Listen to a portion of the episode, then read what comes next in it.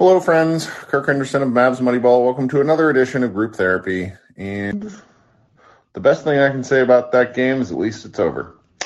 Um, a six o'clock start time for those of us in the Central Time Zone. The Dallas Mavericks came out against the Indiana Pacers.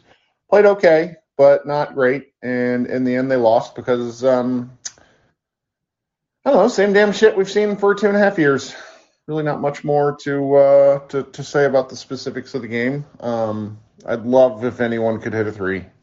I don't know how many games we have to get to before it stops being a, a cornucopia of excuses. They're just not hitting threes. Um, yeah, it's it's not just one person either. I mean, some of the threes that I saw tonight from from Timmy and from uh, Hart or uh, and from Porzingis and from Luka and from Brunson, and it's just like.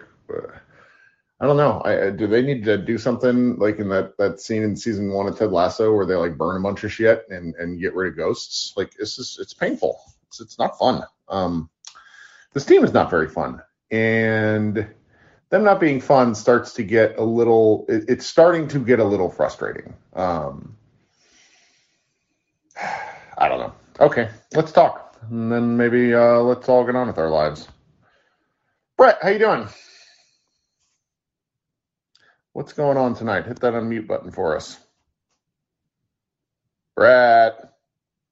Yeah, just like the Mavericks, Brett is off to a bit of a Oh, slow I'm- start. I'm I'm I'm walk I'm walking back from the game. Um, as- Oh, you're there. I forgot Yeah. about that. You Oh, no, yeah, yeah, and I and I and I expe- I didn't expect the green room to start until you know for another like half hour until I was like on the I'm road. sorry. Um, but it, it is currently raining, and I feel like the mood of like the atmosphere around me is like similar to mine about the Mavericks. That it's just really kind of like depressing. Um, I don't really, I don't know, I don't really have that much. Like when you're when I'm at the, whenever I'm at a game, I like don't have as much No, it's like harder. I know it's like I'm not like watching as much. It's harder to notice not- stuff in game. It's why I don't go. It, it's there's there's just so much distracting you. You can't actually focus on some. Yeah, I mean, I don't know. I mean, like, like again, like I kept like watching them just like miss shots. Um, and then up on the board, on like the, you know, video board thing, it shows like whatever four of 30, four of 29, whatever they ended up being. And I was like, okay. I'm like, I don't really know what you're supposed to do. Like, like, I mean, like to some extent, like there's obviously things they can do to play better, but like when you're when you're shooting that poorly, like I don't know, like. And like I don't know, like it's like I think like the whole like oh it's a new ball excuse is kind of stupid because like every other team is like not really having that same issue. Yeah. Like there's a bit of an a bit of an issue, but it's not like other teams are shooting like regularly games shooting below 20% from three. Oh yeah, yeah. So I mean, our our three kind of volume three point shooters uh, in Porzingis, uh, Luka, and Tim Hardaway were combined four of twenty five. No, four of twenty three. Sorry, I can't Oh do math. god. Yeah, four of twenty three. Very bad is is what I will say. I will say is interesting. Um, at least from the the I only saw about two thirds of the game. I thought Luka was getting to the rim better um, than they have been in recent games. And then what happened in the second half was instead of the shots that were and, and like again, I know people don't like digging into the math on this, but like the the shot distance for him as he's driving, if he's taking a mid range like a floater at about six or seven feet in the key, like just because he's good at that shot doesn't make it an easy shot. It's a difficult shot, and he makes it look easy. There's a Yeah, like, distinction. like like like he hits that shot at a at a percentage that's like better than the rest of the league, but it's still like I don't know what I don't know what it is like, but it's like 44 to 45%. And that's still not like not a good rate.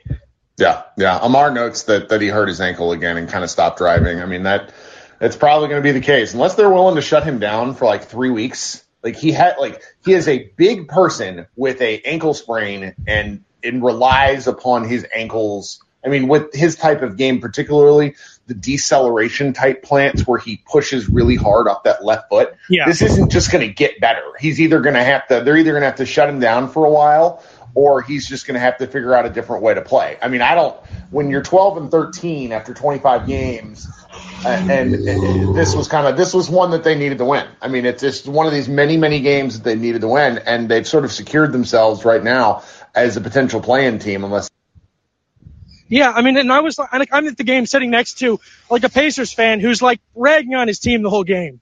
like how they don't have good enough players. You know, they got to blow it up and all this. And I'm just like, yeah, and you're still gonna win. Well, Like- which that's got to be that. You know, I, I should have led with this.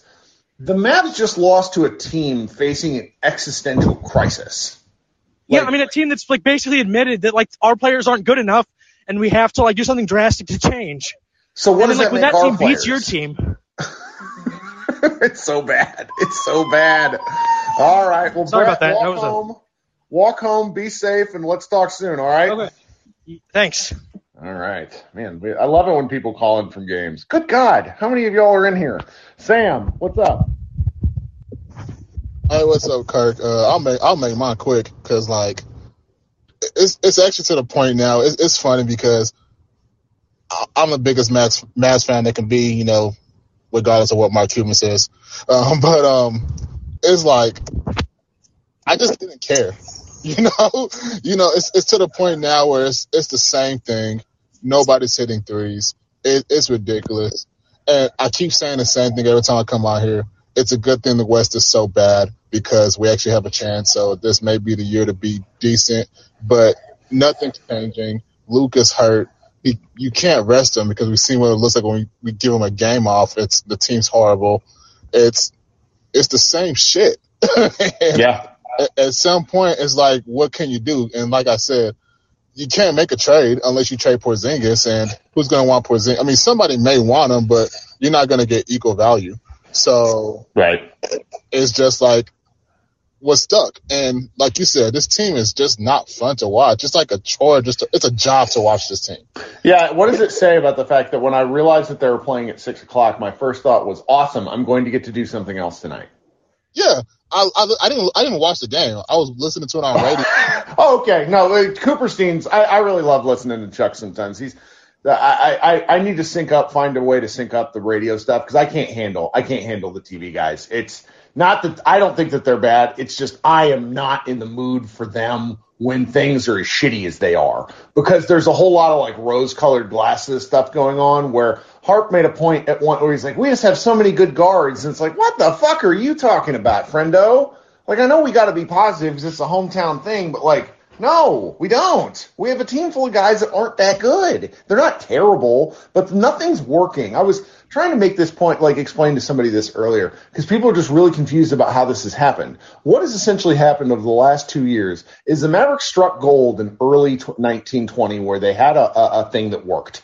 And they've been trying to build back towards that not understanding that the rest of the league has figured out different angles at which to approach the game. So all the little advantages that the Mavericks had during that stretch when they were blowing people up are now are gone. And the Mavericks players that they had, every single one of them is playing worse.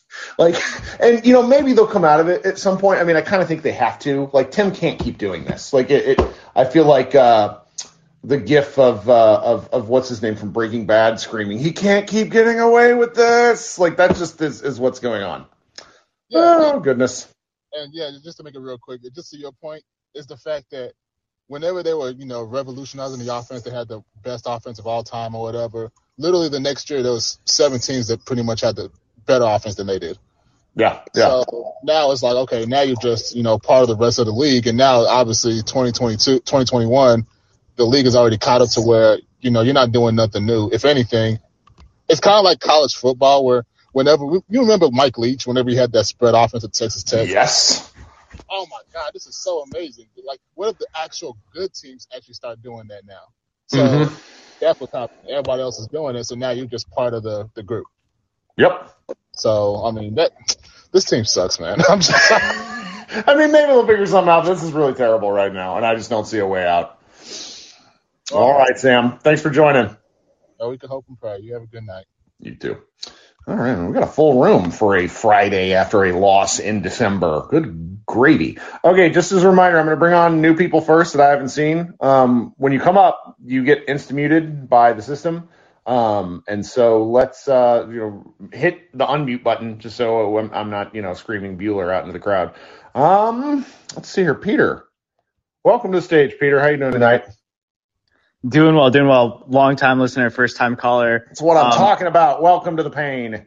You might know me as the Kleber truther in the Mavs Moneyball Mm. comments. I'm not going to talk about Maxi tonight. Uh, I just want to ask the question: Is there 63 million worst worst spent in the NBA than KP, THJ, and Powell? Honest question: Is there 63 million worse spent than those? That's a, you know, that sounds like a Mavs Moneyball article if I've ever heard of one. Just like completely taking a crap on like core components of the roster. That sounds like I don't know. I mean, I really, I really liked how some of these guys have played individual points this season or in seasons past, but it's just so weird that the Mavericks have doubled down on elements and not really doubled down. You got to kind of pay KP, but it's like we've seen kind of the core elements of this roster and I don't think they're terrible. What I think is that they're not good enough. And I don't know what what they can do because the more we kind of cast about I think it, what's been nice about this this sort of suckage this early is if there is anything nice is that it's made everyone realize that Dallas actually can't make any trades. like there's not really I mean I'm sure they'll do something, but it's going to be, you know, exchanging one thing that sucks for something else that sucks differently. And maybe that's what they need. Sometimes that just happens. I mean, uh, sometimes one piece makes a big difference in basketball, but I just I don't really see where they go. I just don't. It's it's very odd at this point that they're they have these guys that just I mean even Porzingis it's like I'm trying not to kill him because I was so terrible to him last year but like on on um what's the guy that does the podcast with Mark Followill? Brian Dameris? He follows me on Twitter. He's a nice guy. But like he was talking today about oh I've never seen KP play this good. And it's like guys do you not remember how good he was in the pre-bubble the man had nine games where he scored 30 or more and was incandescent. He was just unreal. And he's fine now. He's, he's, I'm glad he's functional, but he's not great. He, in fact, he's like, depending on which data points you look at, he's much more inefficient than last year. I don't know. This is weird.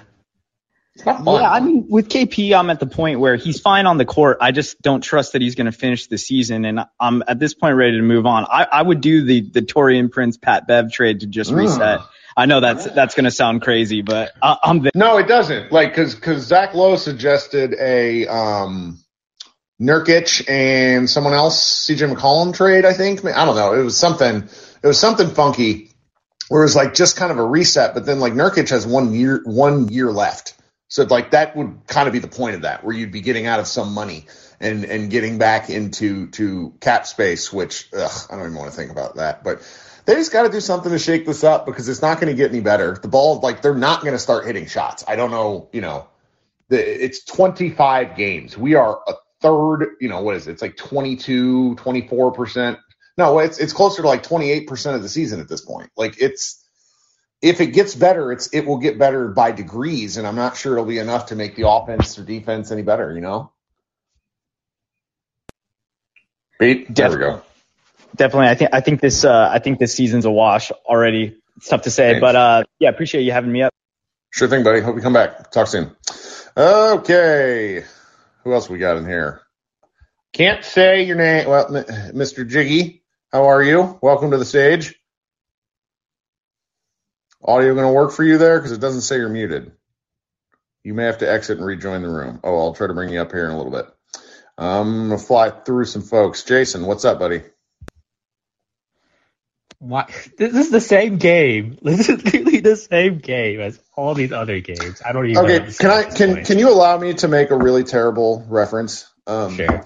I'm a big Star Trek fan, and there is this weird episode of Star Trek: The Next Generation that has Kelsey Grammer in it, where everyone is stuck in a time loop, and the whole episode is like them trying to figure out how to get out of this time loop, and that's kind of what it's like watching Maverick basketball somehow it's been worse, like than some of these games where they just can't shoot because at least they're generating open shots in some of these games. But I just felt like the process was really bad on a lot of these shots, and they just scrambled and shot ended the shot clock.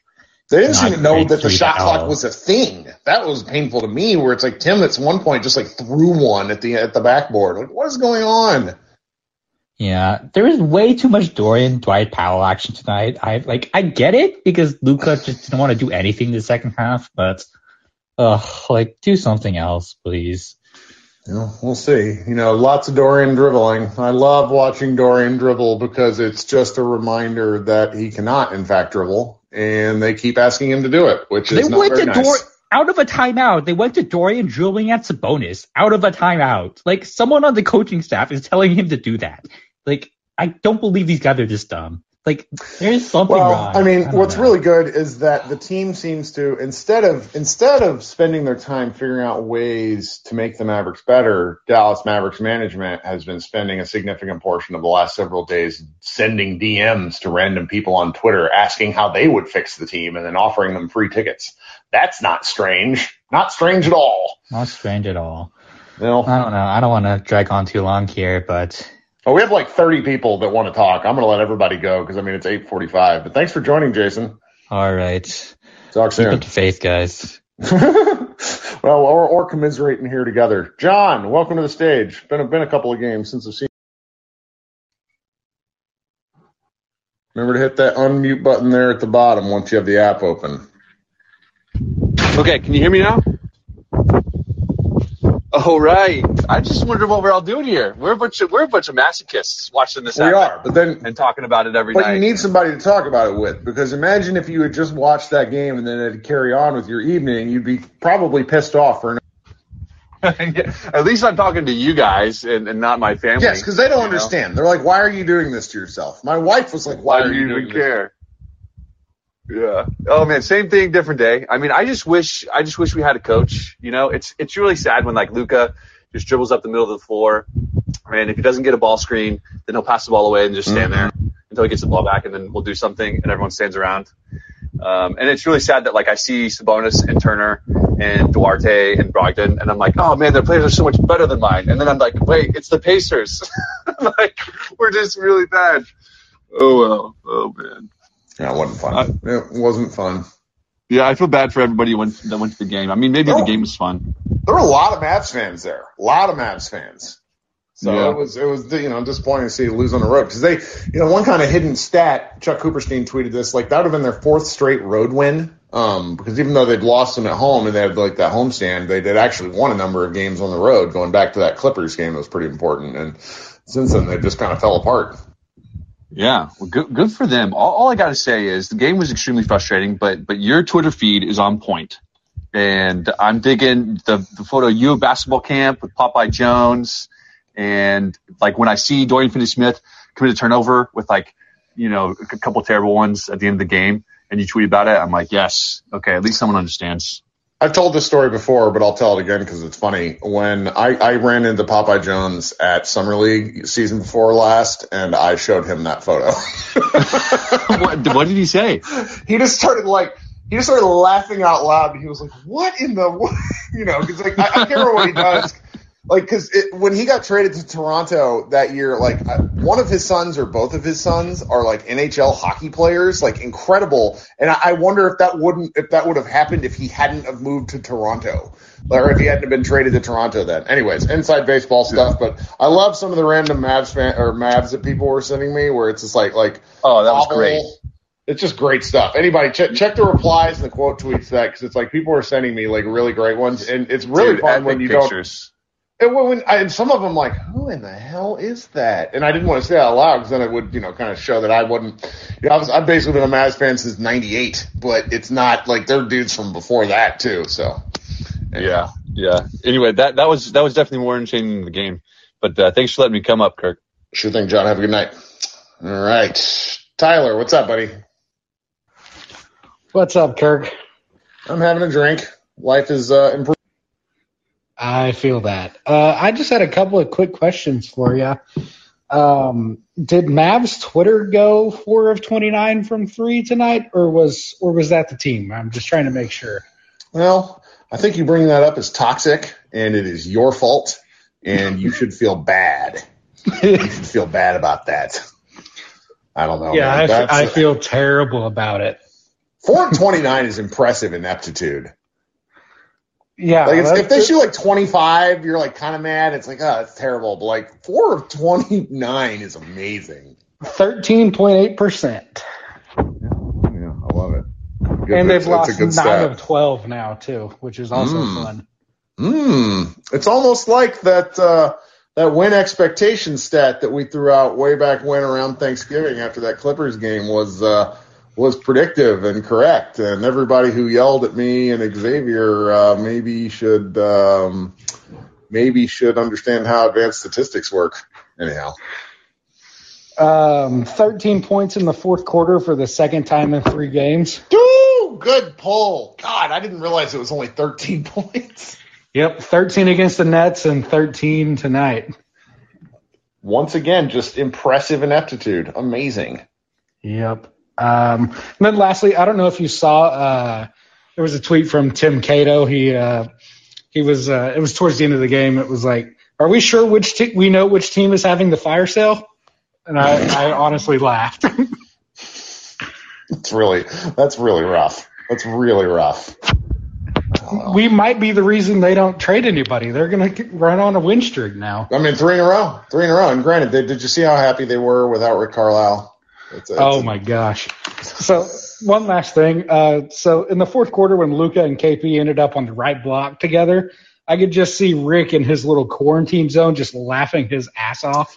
I don't know why, but that that was funny to me. Well, one of my one of one of my guys uh, uh, who who sent me a really amazing play of Luka driving into KP posting up, and it, it was like third quarter, like ten minutes left, and the ha- like just, third quarter just started, and it was just like, oh, Kirk, it was um, Richard, and and it was just such. Like it's just like comedy of errors that happens with this team, where it's just like it seems like the actions that they need to run when they work and when everybody's like in kind of a flow, they, it, it does pretty well. But then when people are out of sync at all, it just becomes like bad playground basketball. It, it was rough to watch, man. That that second half was bad. Yeah. Oh yeah. Well, Tyler, thank you again for coming up. You got anything else? Uh, there's a good chance I will be in attendance on Sunday, so I will report back with what I see. Oh, it's an early game. Yeah, it's six o'clock game against the Thunder. If they lose to the Thunder, ooh goodness. Ooh, that'll be a fun one. That'll be a fun Yeah. one. Oh yeah. Thank you, Thanks for Kirk. Hope you have fun. Talk to you soon. All right. Akiva, my man, were you at the game tonight? Hit that unmute button. No, no, I wasn't, Kurt. I wasn't. Uh, but uh, I actually was at the game that I, I thought I would uh, have you join me at the Memphis. I was in the first row. You were at a but, win. what's that? You were at yeah, a at a win. win. Yeah, at a win. That's because I, they only won because I was there. No. That fan, I love. And uh, I'll tell you, Moses had a nice little stretch there in the game. And he nice he had a nice little stretch in today's game. And I'm gonna sound like a freaking broken record, but I'm gonna say it anyway because it's true. I see it as clear as a bell. It's not so hopeless. The only thing that's hopeless is our coach, besides besides the GM, besides the GM. But it's not so hopeless. I see it clear as a bell. Call me stupid, call me crazy. I know what I see. I see that Moses Brown, uh, what's his name? Pa- Powell and Willie Cauley Stein. Thank God he took a sabbatical, his annual sabbatical. Uh, Kidd is too stupid to nail his ass down to the bench. So the, we are the, the, we are so lucky he's not playing now, and the only reason is he's taking a leave of absence. I like the Uh, sabbatical term. I'm definitely gonna. I'm definitely gonna start calling it Willie Cauley Stein sabbatical. He did, didn't he do it last year? Yes, but I don't. I think he might have had an extended COVID issue. Oh, I don't I'm know. t- It was weird. I'm, I'm sorry if I'm ignorant and it's some personal. Uh, I don't bad- remember bad- to be honest with you. it may be a bad thing, and I'm, I shouldn't be talking about it, but it's just frustrating. He shouldn't play a minute, and and Dwight Powell should not play a minute ahead of Mo, of Moses uh, Brown. Those two guys have proven time and again they are not like getting you anything tonight. Powell played 22 minutes. He was minus three. Uh, Moses Brown played nine minutes. He was plus seven give him a chance. You're not getting anything with Dwight Powell. You're getting beaten alive, eaten alive inside. You can't get a defensive rebound. Moses Brown gives you energy. He gets the rebounds. He he he's a presence inside. Boban should play. Moses should play 20 minutes each. Use up the 12 fouls. I'm gonna I'm gonna I'm gonna stop talking about it for two months because I know probably everybody's getting sick of this. No, no, it's it's interesting because you know the one thing about about Moses playing a little more is the only way he's going to get used to the speed of the game is if he plays the game. And the G League games are useful to a point, but not really against the kind of size because NBA just has one thing you'll notice if you ever if you ever played yourself with a G League game is just the guys are smaller, like height wise. That's it's Yeah. And and Moses is so big, so he plays in those G League games and he racks up these numbers and it's kind of like eh. And and you know I I. I I've liked I've liked the energy and and they need energy because there's just such it's like they've all eaten a big meal at certain points in the game and like Luka needs a push more. Luka just needs a push more. I, I I need Yes. more pace from them. Yes, Luka needs to push more. Also, Luka needs to behave like a superstar that that's on a trajectory of a maybe an all-time great, maybe a goat. But if he wants, if he's on that trajectory, he's got to throw his weight around. He's got to fire Kidd, and he's got to tell tell whoever the coach is, sit, nail Dwight Powell's ass to the bench, play Moses Brown. Let's try that. Play play Boban. He calls Boban a walking double double, doesn't he? So so if you call Boban a walking double double, why can't you get him to play? Right? you know what I'm saying? Yeah. Well, I mean, it, like they, it seems they try everything, and I, I don't know. I'm not. I'm not. This No, this is no, just it's no. it's the same stuff. I, I disagree. They don't try everything. They haven't. They uh, Kidd doesn't have the patience. And listen, with a guy like Moses Brown, you throw him out there and you make him feel like just because he makes a mistake, does is not he's not going to lose playing time. You Sure. give him you give him 20 minutes for a few games. Let's see what he does. We know Powell is not going to give you anything. We know that. We know Cauley Stein is going to give you Ajita if whatever time he plays. So why are you playing those guys? Give Moses Brown a chance and play Boban too. And I'll, I, I tell you, I got news for you, Kirk. I would play them. I, I used to love Porzingis. I would play them over Porzingis too. Uh, I got news for you. He's not a big. He doesn't. He stopped. He stopped even the off offside, uh, uh, the coming off the the the offside, the weak side to block shots. He's Yeah. afraid, like he's afraid to jump into a lot of guys. That, you know, he's afraid to get hurt. Uh, I, there was I- that the the afraid to get hurt stuff you can see sometimes. Like there was um Turner blocked him towards the end of the game, like when it was already out of reach. There was like a lay, like he got it on the left Right. side of the basket, Right, and and he needed to take one power dribble and dunk the piss out of the ball. Dunk it. Yeah, grab straight to the basket. And we kind of went to the side. That Yeah. I know it's exactly exactly right. You're Yeah, exactly it's- right. It's, And- it's, it's frustrating to watch. But but the bottom line is is once uh, you know Kidd showed me he doesn't have even the brains to see this with the bigs. He's not a good coach. If if he plays Moses Brown by accident, if he fixes that problem, he's gonna miss out on other things. He's Yeah. he needs to be fired, and otherwise we're waste we're just wasting time. It is going to be weird to see what they do with him because if they just keep playing 500 ball, like there's just it's like Cuban is searching for excuses, and it's between and it's it really isn't any one thing. It's all of them put together, but. What things can you actually fix from within your control? And the coach is one of them. But I really don't think I don't But- think he does anything about Kidd. I really don't. It, it would it would mean he was wrong, and he cannot do that. He cannot admit that. The only thing that makes me th- think maybe there's a ray of hope. You do you know the inside dope as to why they hi- who who had the, the why they hired the Igor uh, Kokoskov? Uh, I don't know about that one. That one seemed a little odd because Kidd assembled most of his coaching staff from like Lakers and people who he had been with before. Um, and I wonder if like Kokoskov was a, you know, kind of the same way out in Los Angeles. Kidd was hoisted upon that coaching staff. Um, it makes me wonder if Igor was kind of a, you know, let's let's bring this guy in because he has some offensive, he has some offensive chops. But I, I don't know. I just I can't believe this is the offense that Igor wants to run. It's because it's just it's a lot of what they're doing is highly inefficient. And I mean it. You know, we we haven't talked about Luka too too much, but it- Luka playing like- himself into shape is going to be a deal. It's and, and Yeah. I think he figures it out. But it's just like, does he figure it out by game forty, or does he figure it out in you know three to four games? And final? I don't know what he. Yeah, it's that that's that that's really bad to see that he is uh, so still not in shape. I mean, it's, it's I just. I mean, I think he's in shape. It's just he's carrying weight, and in order to quit carrying weight, all of us, particularly us older dudes who have tried to lose the weight, know the only real way you can do that is by changing how you eat. Like you can work out all you want, but it, in your mid 20s, your body stops being able to process food the same way. You have to change how you eat. You have to not drink so damn much. Um, that was my deal when I was in my 20s. And it's like, oh, I stopped drinking. Oh, I'm no longer super fat. I'm just kind of fat. It's incredible how that how that ends up working. And so the, I, I do think that, that, that, that he'll be fine. It's a matter, you know. But also, is as you said before, I heard you say it, and I, I saw it myself in the Olympics. He was in much better shape. He didn't plod his way down the court like when, you could really see it when he gets back on defense. He's like he's plodding like a penguin. And in the Olympics, he, he looked to be at least 10, 15, 20 pounds. Uh, well, it's affecting his, it's, it, to me, it's affecting his defense more than his offense, where it's just like guys are getting past him and then he's watching and it's like, oh, yeah. come on, come on. Yeah. Well, I got a long list of folks to get through, All so right. thank you for hanging out. I appreciate you. All right. Thank you. Yep. Daniel, thanks for waiting.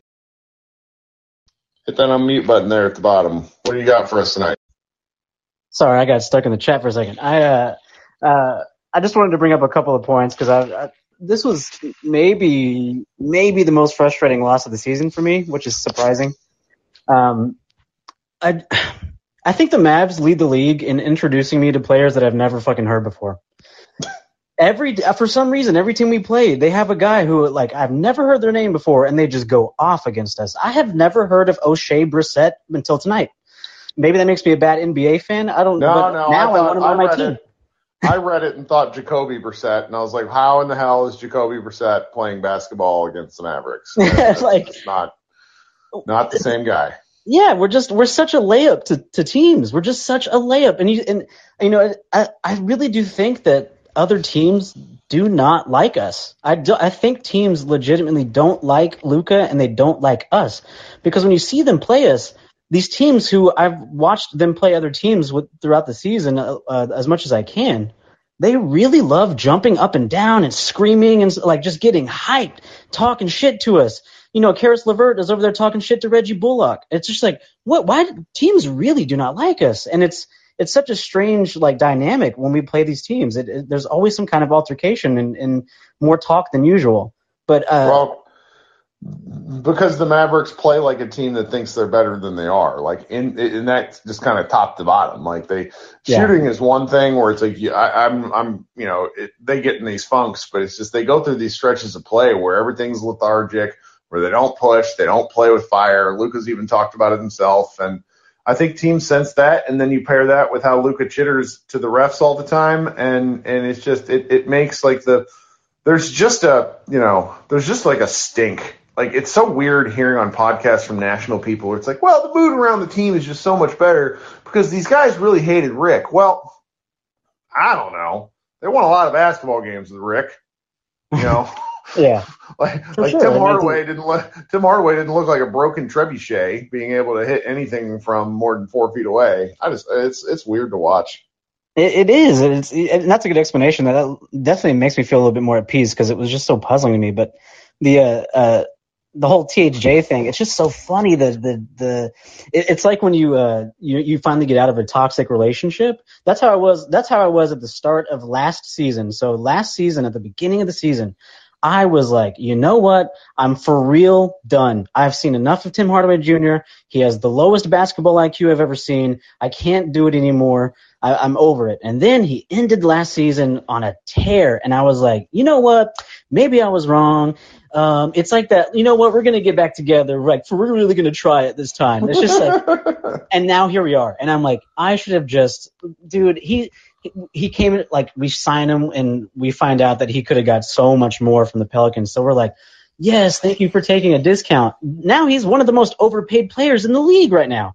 Like it's just. I still think he swings around. Like this sort of shooting funk from him and Bullock. Like it's gone beyond kind of like Dorian. Eh, I mean, when Dorian's shooting better than you, I question you know a lot of things, stats, God, yeah, that's basketball. You know, I don't know. Something will it'll swing. It's just will it swing in a way that's beneficial enough, and will it be too late? Yeah, that's a good point. Yeah, it's, it's, I'm trying so hard to be to be patient. I'm trying, especially because you know it, one of the reasons you're able to say that with confidence is because again we've had the same team for so long, so we see how this goes. So This is a it's a, it's a particularly blessing and a curse. this is really a particularly prolonged Tim Funk. Right. So Yeah, this one definitely sticks out. But uh, yeah, the the last thing I just wanted to say was, uh, I, I uh, from all these games so far, I feel like the only three Mavs to me that work and any that just can find a way to work, even if it's not every game, it's not consistently they work. But there's only three that work to me. It is Jalen Brunson, Porzingis, and Luka. And the it just it's so frustrating because that means you don't have a starting lineup that works because you have Yeah. to have two other guys on the floor. So like if you don't have a lineup that works, where do you where are you supposed to go? It's you're you have a puzzle and you don't have the pieces to put it together. It's just so it's fr- I feel like I'm in purgatory every time I wa- bro. There was a possession where Dorian is in the corner with Dwight Powell doing handoffs and dribbling, bro. I'm that's like, bad. It's bad. It's hard to watch. It's hard to watch. I was just, I wanted, like, instinctively wanted to just start fast forwarding the game as if I could. It was that bad. It was It's really weird. Like I, so when I first started doing this, like I really liked to write about the specifics of what I would see in a play. I, that would be like a thing that I took down like lots of notes on. And then just due to the way the internet writing works, you kind of get feedback about what people do and don't like and what's responsive. So I kind of stopped like doing that. And and when I cover Mavs games lately for our site, when I'm doing like a recap or doing one of our kind of like rote posts, like the numbers and whatnot, I just like I dread it. I dread writing about it because it's the same shit and they do the same stuff. And even in wins, like I try to take like positive and, and take a more positive approach because again, it's a win, but it's just like you see, like there's, you see the stink with this team when they, when, you know, they like how many definitive wins have they had out of their, Right. out of their uh, 12? Probably two yeah. maybe maybe three. Like the Denver game was good. The Pelicans game was was overwhelming.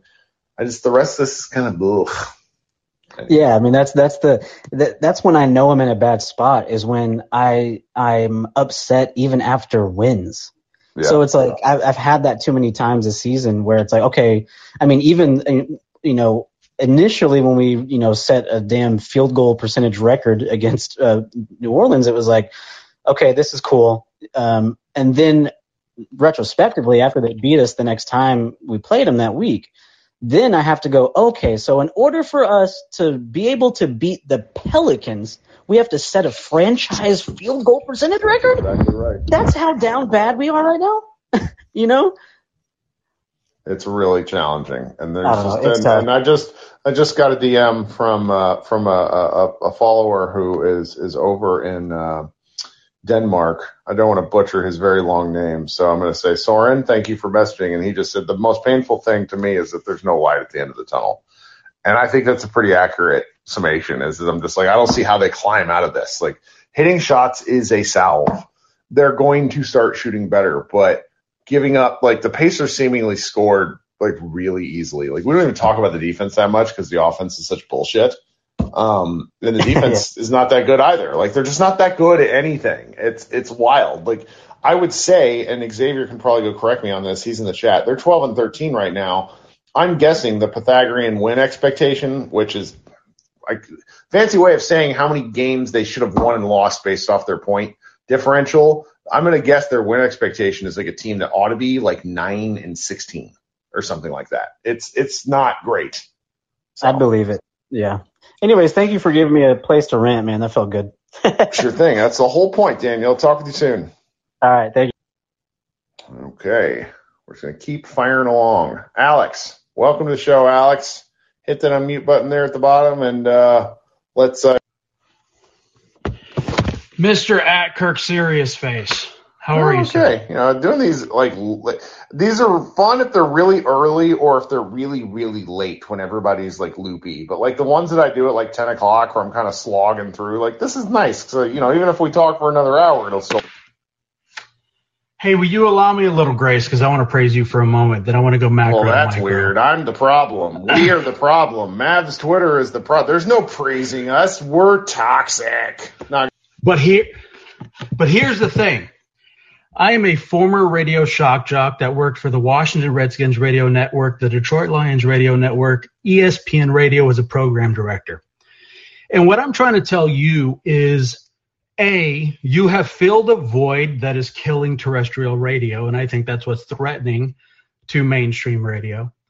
Um, secondarily, I think that because of that, what has happened is that has spooked um, the, Ma- the Ma- Ma- Mavs uh, Mavs leadership.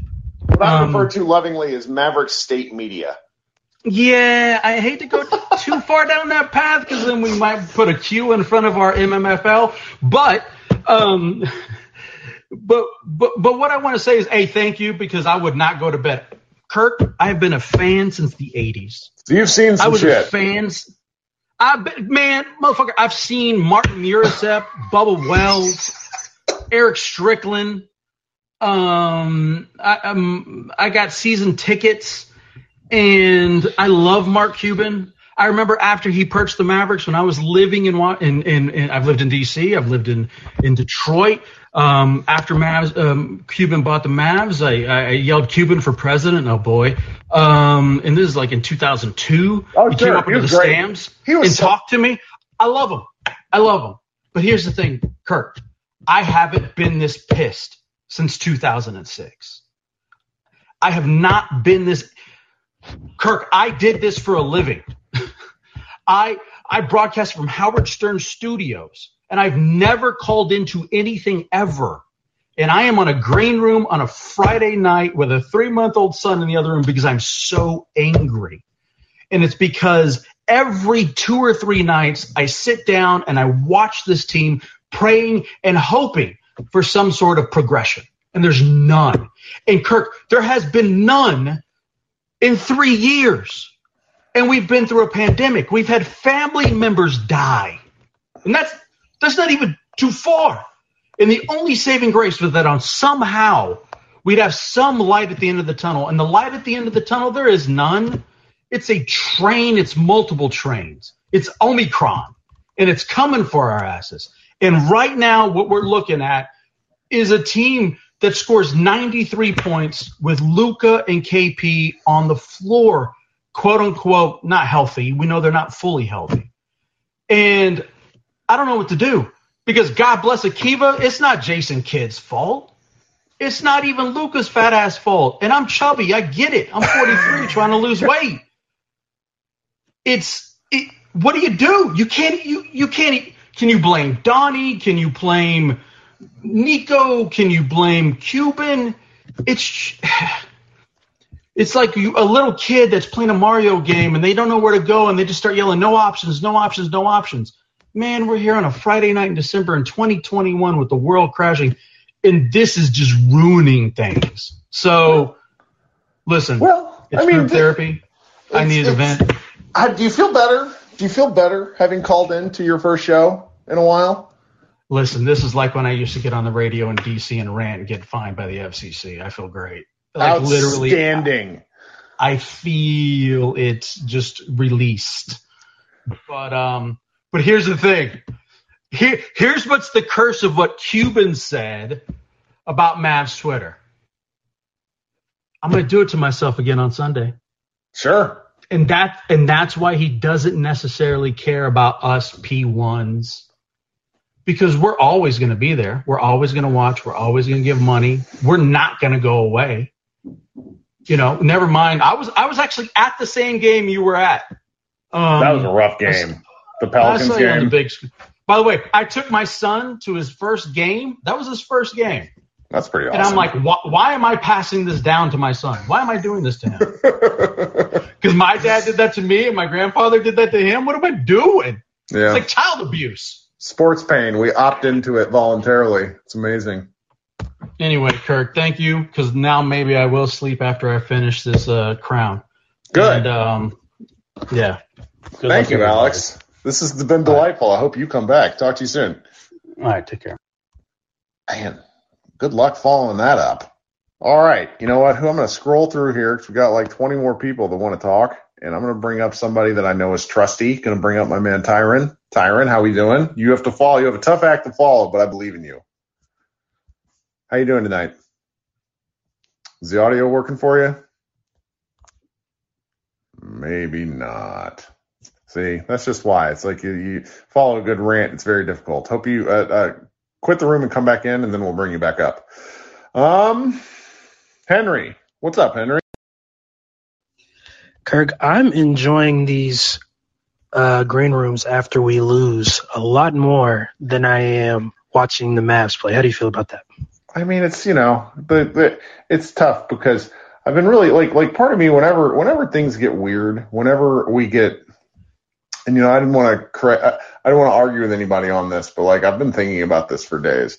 What the Dallas Mavericks organization has been doing to us as a fan base is gaslighting and they've been telling us that we're crazy, we're wrong, we're the problem, where it's like we're in a bad, unhealthy relationship. I have no problem saying that. I have no problem saying that now because that's what it is.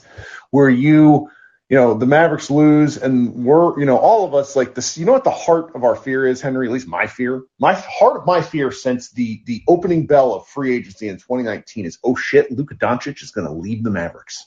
That's my fear because Luka Doncic, we will never see a play like we like lightning struck twice. First with Dirk, now with Luka. The likelihood of us getting struck by lightning a third time with a generational superstar pretty fucking low. So I worry about this. And then when I see this sort of stuff going back two and a half years, I get uncomfortable, and that is where all of my rage stems from. There, everybody's allowed to make mistakes. But what you're not allowed to do is pee on my leg and tell me it's raining, which is what the Mavericks do for. They spend more time doing that than they do making the team better. Well, um, fear is the mind killer, my friend. when you when you stop letting this team hurt you, that is when you truly become free. Um, is watching the Mavericks the pain box? It is. It is the Gom Jabbar. It is. Yes, it is. You move your hand, you die. Exactly. Um, Daniel mentioned not being able to field a starting lineup, and um, let's see, the non-Lukas starters played a combined 81 minutes, uh, six points, three assists. Not very good, is what I'm hearing. Yeah, I, I, I don't I don't think that's good. Um, but I'm gonna let some other people come up. Lastly, um, I'm I was literally playing my career on 2K, waiting to come up here, and um, I literally ran a pick and roll with Dwight Howell, Dwight Powell, and he missed a wide open layup. So I can't even escape Dwight Powell's trashiness on a video game. This is insane. Henry, you're making lots of choices to, to cause yourself frustration. I recommend doing something different. Well, shout shout out to all the real hashtag real Mavs fans in here. We'll be all That's right. right. We just That's right. Push. Thanks, through. Henry. Appreciate Talk it. soon. All right. Coming up next, let's go with, um, we're going to try Tyron again because he's having audio. Tyron, how are we doing? Is the audio going to work for you? Maybe hit the mute unmute button real quick just to see if it'll do anything for you to bring you up. We will give you just a second and I will talk to myself because that is what I am pretty good at. I even do this during the day. I work from home now full time. And so it's like I'll talk to my dog and then talk to myself. So that's where we are. All right. It's not working for Tyron. That's all right. Try it again later. Um, Big Shot Pod with Mr. Bozes. How are we doing?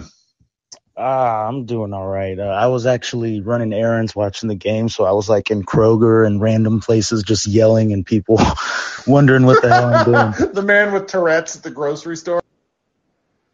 Yeah. Um, so yeah, this team, you know, the whole Reggie Bullock getting better at threes in December, I'm starting to not believe in that. You know, these players were, I mean, not all of them, but some of them, most of them were, you know, decent three point shooters, you know, the previous seasons. This is a whole new season and this, these guys suck. No one can make shots. Tim Hardaway Jr. has been a ghost all season long. I've been a big proponent of trading him and Jalen Brunson. And at this point, I think that we should just tank. You know, why not try and get our uh, pick back? Uh, you know, try and build around something new because we have no assets. We have nothing to build on right now. I mean, I'm one of the biggest, if not the biggest Mavs fan ever. And I always try and find optimism. I mean, this team reminds me, I don't know, I don't remember what year it was, but that season Um, I think it was the OJ Mayo season where 2012, team was, uh, 2012, 2013. That was a experience. Yeah. I don't know if you remember when they uh, stopped shaving until they hit 500.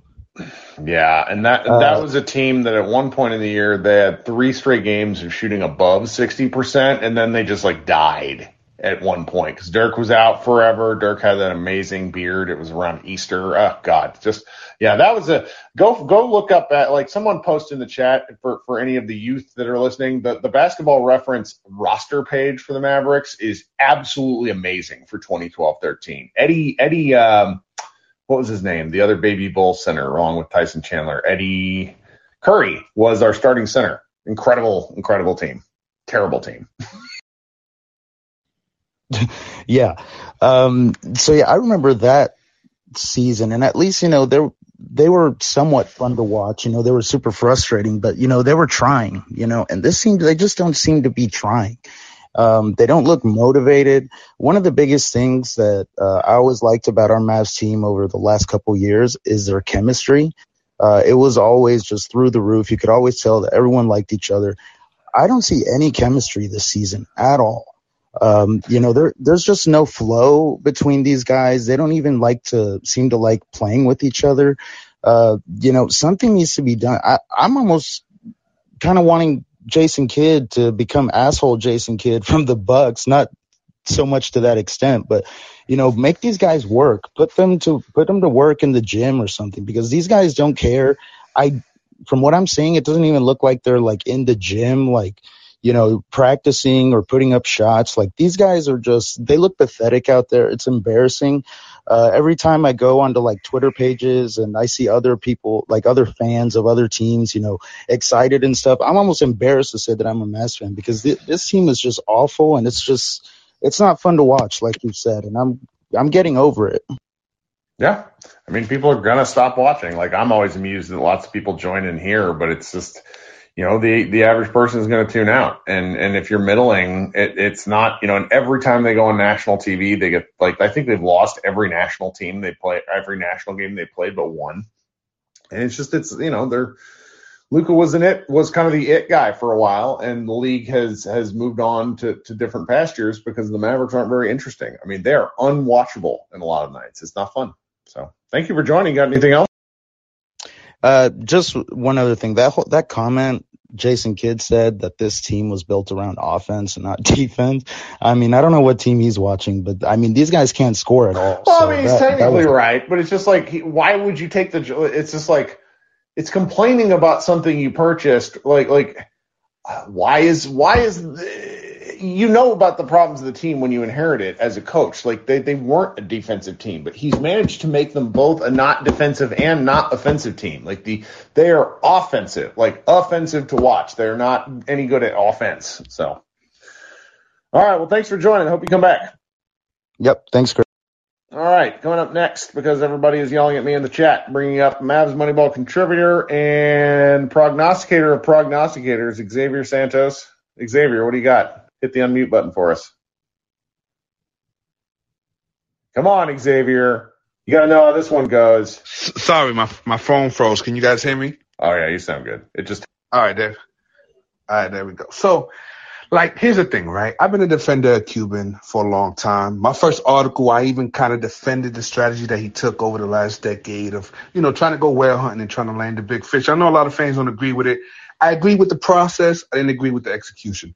But really, I'm upset by him and his fucking cronies and the people who are paid to cover this team, a bunch of fucking bootlickers, because then they try, they're trying to say that the fan base and the toxicity among the fan base is a problem. No, what he has is what so many owners across sports want, and that's a fan base that gives a shit.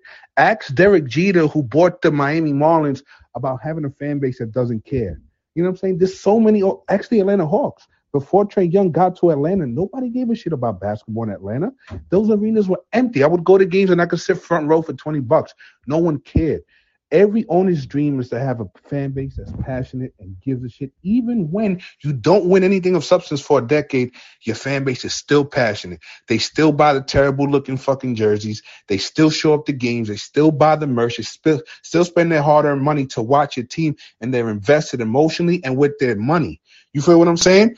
And yet you think that it's a good idea to turn against those people. Because then what happens when those same fans start to feel apathy and they don't care? And they get numb to the losing they get numb to the incompetence and all of a sudden they stop going to games. They they stop buying merch. They stop going out of their way because it's impossible to watch a game locally from what i've heard in dallas. And what happens when they just don't care when they focus on the cowboys and they focus on something else then that same fucking owner and those same fucking bootlicking cronies are going to be looking for ways to to to galvanize the fan base so, so I don't understand why you do that. Now, now I get it, right? Because what we found out in the last eight, nine months is that most of the incompetence in this organization can be traced to one man. Now, before Q, Dirk was the lipstick on the pig, right? Cuban can get away with being incompetent and being terrible as an owner because he can just parade Dirk. Hey, look, Dirk's up on the big screen. Look at Dirk, and everybody give him a standing ovation, and everything was cool. And Dirk and Cuban can just kind of be in the shadows. Because remember, remember when he hired Dirk this offseason? I well, even wrote an article. I said, hey, don't buy into this Dirk as an advisor shit. All it is, he's parading him out there as a mascot just to cover up the bullshit. Well, first, first of all, towards the tail end of your rant, it sounded like you were broadcasting from a submarine. So congratulations.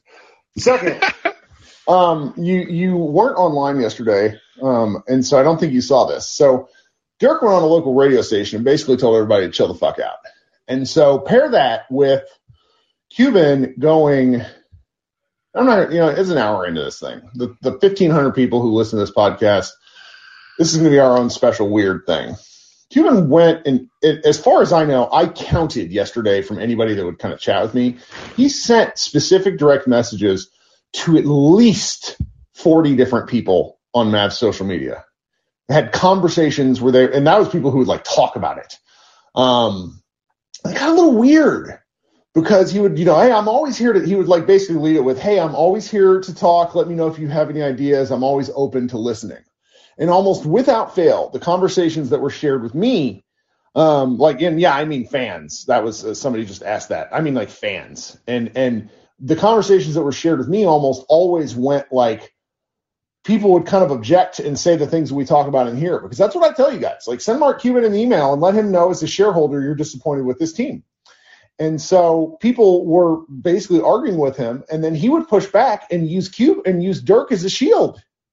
He would use Dirk. Well, I mean, Dirk. Dirk says things are fine. Dirk, Dirk you know, Luka's going to be like Dirk, and it's like I don't know what planet we're watching, like like he's watching from, but Luka and Dirk, the only thing they have in common is that they hail from the same continent.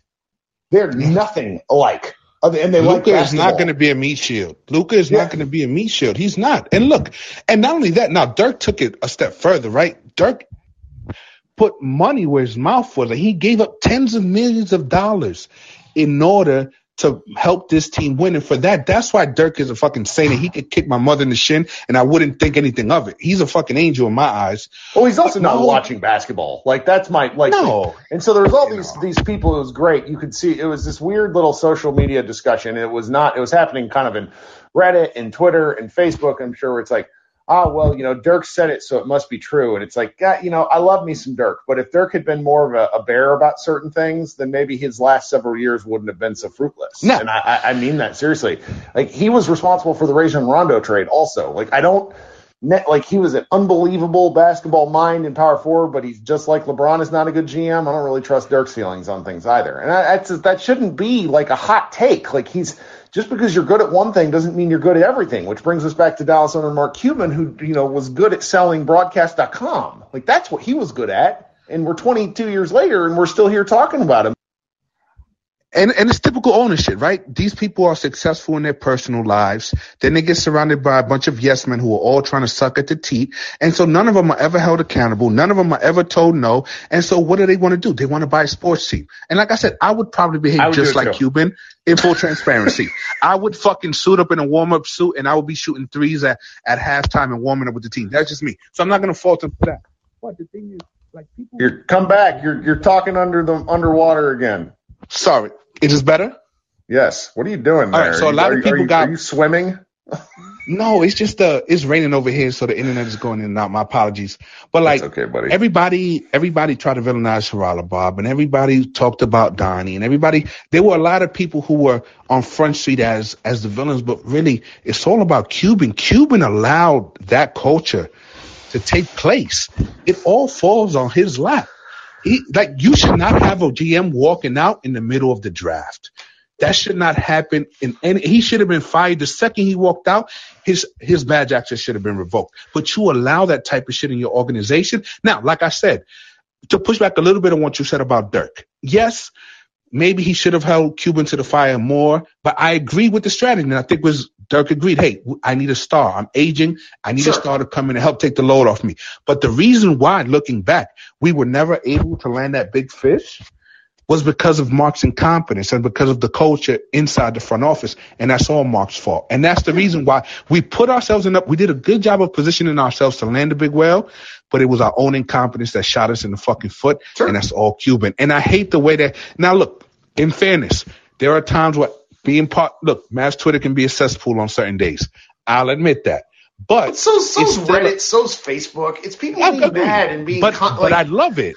But I do love it. Why? Because even if I disagree, like Kenny, I disagree with 99% of the shit Kenny says. But I love that he cares and uh, about this team as much as I do. And for that, we'll, there'll always be that mutual respect there, even if we don't necessarily see eye to eye on certain things. And that's why I love the fan base. And, you know, Mavs Moneyball's introduced me to the Mavs Twitter, dumb, you know what I'm saying? And I'm appreciative of it. But he should, he should understand what he has. He has a cash cow, literally. Don't try to ostracize us. Don't try to marginalize us because what I'm telling you, when we turn to apathy, he's going to regret it. You know what I'm saying? But I'll get off stage. I haven't been on for a while, but I just had to get that off my chest because that really bothered me, honestly. And I haven't ranted about it on Twitter, but it just bothered, and especially all the people who work for the organization echoing this, who are just fucking sock puppets for him and their mouthpieces and echoing all this bullshit about, oh, Mavs, Mavs fans need to relax. No, we care. And when you play well, you're going to see us out there waving our towels. And when it goes bad, this is what it looks like. That's what nothing passion is. I would like nothing more than to get yelled at by everybody who says I wasn't keeping the faith correctly. Nothing more. You know? It- hey, at least you can't accuse us of being front runners because we're there watching whether we win or lose. We're watching. And guess what? You know who profits off that? Mark Cuban does. That's right. So Well, I know he's not going to return buddy. the money. Thanks, Kirk. Talk soon. Guys, Xavier Santos, writer at Mavs Moneyball, keeper of uh, keeper of the faith. Uh, Brandon, welcome back up on stage. What are you doing? Hey, Kirk, can you hear me? Ian, sounds like you're having a drink. I wish. I wish. What do you got Uh, for us? I wanted to throw it back to a Mavs Money Bar Ball article from a maybe it was after the 1920 season, where you guys outlined how, I mean, basically everybody's still on the freaking roster shot career high percentages across the board. Yes. And how we should be looking for other players because it's not dependable to count on all those guys to shoot that high again. Mm. And last year, a lot of them shot pretty close to that. You know, so, somewhere in that same realm. But as we kind of know, it was an unheard of offensive year last year, where after we set that offensive rating record, seven teams smashed it. And I think now, obviously, there are other changes, you know, better perimeter defense, more contact allowed. But I think we're starting to see some of these guys regress a little bit. Some of them, Reggie, I mean, there's got to be something. Dude shoots 40% for his career. He's not going to shoot 25% for the rest of the season. But um, I, I think we're starting to see that. And all of these players that we were so high on after 1920, and now they're just back to normal role players that were all undrafted or second round picks. Yeah, I mean the shooting regression that it's happened all at once makes me think it'll bounce back at some point, but it's just it's it's a little it's a little difficult. And and I I said this earlier in the show where it's like Dorian's the reliable one now. That's weird. Should Oh gosh. Um, yeah, I mean that's it. I, I'm just I don't want to say I'm I, I hate when the Mavs lose, but I mean almost the get worse before you get better. You know, one step back, two steps forward type of situation. I hope all this losing, all this frustration, I hope it makes its way to Cuban and the front office, and they can finally see that they need to turn this shit show around, and before Luka decides to leave. Yeah. Yeah, it's frustrating. Well, thank you, Brandon. Got anything Yeah. else? No, that's all I had for you. I, I, I was just thinking about that uh, article and No, uh, it's a good. better The shooting regression stuff is not talked about enough. Where it's just like we kind of we kind of already experienced the outlier year, but yeah. All right, talk soon. Thanks so much, Mr. Williams. Welcome to the stage. Good to see you again. What do you got? Hey, what's up, Kirk? You I'm all right? Okay, it's nine thirty. Weird. I'm used, I'm used to this being eleven or twelve. Yeah, ten thirty over here in the Bahamas. but I just wanted to say I do miss the second best center in Mavs history of my watching history, and that is Brandan Wright. I miss that guy. He was fun, man. That whole offense, I remember 2013 14, I think that was the season where they had Jameer Nelson at point guard. And at one point, and, and this was like kind of earlier, at least for us, with the way our site talked about it. We had a guy um, named Tim Brown who wrote a weird, hilarious column called Statsketball, and it was like 2,000 words. He turned it in every two weeks looking at different statistical stuff. And Brandan Wright was basically the linchpin for the offense because as much as Dwight can used to be able to jump before his Achilles tear, Brandan Wright made him look like like Brandan Wright was jumping off a trampoline in comparison. Right. It was he I mean he was an incredible athlete. Right. So it's like um I'm getting really tired of seeing Dwight Powell catch a ball and just end up in a position where he looks like he's the center on a football team. like crazy. It's it is totally ridiculous. But I also wanted to point out that I think um Dorian is very much more effective as a cutter or a slasher because I remember Devin Harris and JJ Barea had like this backdoor cut play that they run so much and catch so many people off guard. Like every time I see Dodo slip a screen and then cut to the basket, like he literally scores. And I don't understand why they don't run that so much. It's tough because when they use him as a screener, they know he can't pop, so they don't want to do like so teams just don't care. And he's teams are just basically saying, and they've done this for several years now, if you're going to beat us with Dorian Finney Smith, good luck doing it on repeat. Um it's just it's it's kind of the deal. Like and and there was a Mavs or I'm sorry, of course there was a Mavs game.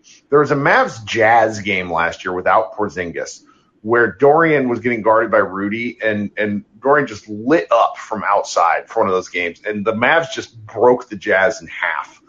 But the problem with with Dorian as a, as a player is relying on him to be an offensive scorer. Like teams are going to take that gamble. Like they just are. It's not like he's going to become a lightning guy. I do like when he is an off-ball mover. Um, he does really good stuff from the baseline. It's just Right. anything in the middle of the floor. He he's a Right. So that's just crazy. And also, I just wanted to point out, um, Mark Cuban calling us not real fans and toxic. Like, honestly, that's kind of hurtful coming from a dude who doesn't even live in the United States because it is a killer walking around in the Bahamas with a fucking Dallas Maverick jersey. I mean, I don't think he knows what he's talking about there. Like he went on and and and then proceeded to talk about how he loves Reddit and like I I need to be careful here because I don't want any of these people to come find me with an axe. But I will say that like every time I ventured on to the Dallas subreddit, it's people who don't particularly like any form of criticism whatsoever about the Mavericks, which Right, is Kirk, fine.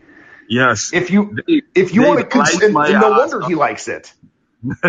they light my ass up when I walk around in my Dirk jersey. Like they they they kill me. Bahamians are like uh strictly let's say Los Angeles Lakers fans do to Mychal Thompson because he's a Bahamian. Rick Fox is a Bahamian.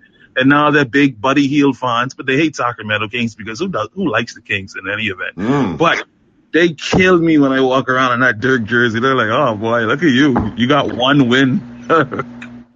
It's tough, but you know what? Dirk's Dirk Dirk's a fun one, man. There's a lot. There's a lot of really good players from the Bahamas, isn't there? Who else Yeah, do we got? They, they, they had a few. They have, um, of course, it was Rick Fox, Eric Thompson. So Clay's a product of the Bahamas, even though he's born in America. Um, Is what Eric about the Gordon, Sun Center? Yeah, DeAndre Ayton. I mean, Ayton might turn out like Ayton is is high key turning into one of my favorite players in the league because I appreciate a man who realizes that when he's good at a specific thing, he's just going to do that shit. Because when he was in college, he wanted to be like a small ball four, and it's like, no, man, you're one of the largest humans on the planet. Just do that for a living. Right. He needs to model his game after like David Robinson type. So I told him that too. So because, you know, like these people have, the, the Bahamas had some nice representatives like Eric Gordon has Bahamian roots. Also Al Horford does as well. So Mm. What about Raja Bell? Somebody just asked that. Roger Bell, I, I don't know. I, I, I didn't think that. I don't think so. no, because he uh, I, he's not. Because where's Tim Duncan from? Tim Duncan is from The Virgin Islands. Virgin Islands. That's where Raja Bell is from. Because I remember, I remember a pod. Sorry, that's us being idiots. Yeah. Um, also, also uh, Dallas Maverick first quarter great. Josh Howard has Bahamian roots as well. Mm, love me some Josh Howard. Yes, but thank you for having me on. Don't want to stay up too late, man. I got work in the morning. We actually opened in the Bahamas for the first time since March of 2020 due to the pandemic. So everybody's back to work for the first time. Holy shit! All right. Well, good luck at work tomorrow. Then thanks Yeah, for man. staying up late with us. Thank you guys. All right. Oh, Lyndon, you've been waiting a while. Long time no talk. How you doing? Hit that unmute button there that instant mutes you these days. Oh, Lyndon just kicked him from the thing. I bet he didn't mean to do that. Oh well, he'll come back. Tyler, you've been waiting a long. Time. How you doing? Hit that unmute button there at the bottom when it come when it brings you up. All right, give you a try in a little bit. Coming up next, then Jose. What's up, Jose? What's up, Kirk? How are you? I am good. That's good. That's real good. Do you feel like you wasted your Friday watching this game? Yes, but it's also I'm going to be able to get done and and go do something else. So like last weekend was just such a it was just such a time sink because they played what did they play Friday Saturday right? Uh, Am I wrong? Didn't they play uh back to back? Wasn't They it? played a back to back and then they played Tuesday Wednesday too. Yeah, so it's two back to backs. Like I felt like I wasted my whole weekend lab, but Right.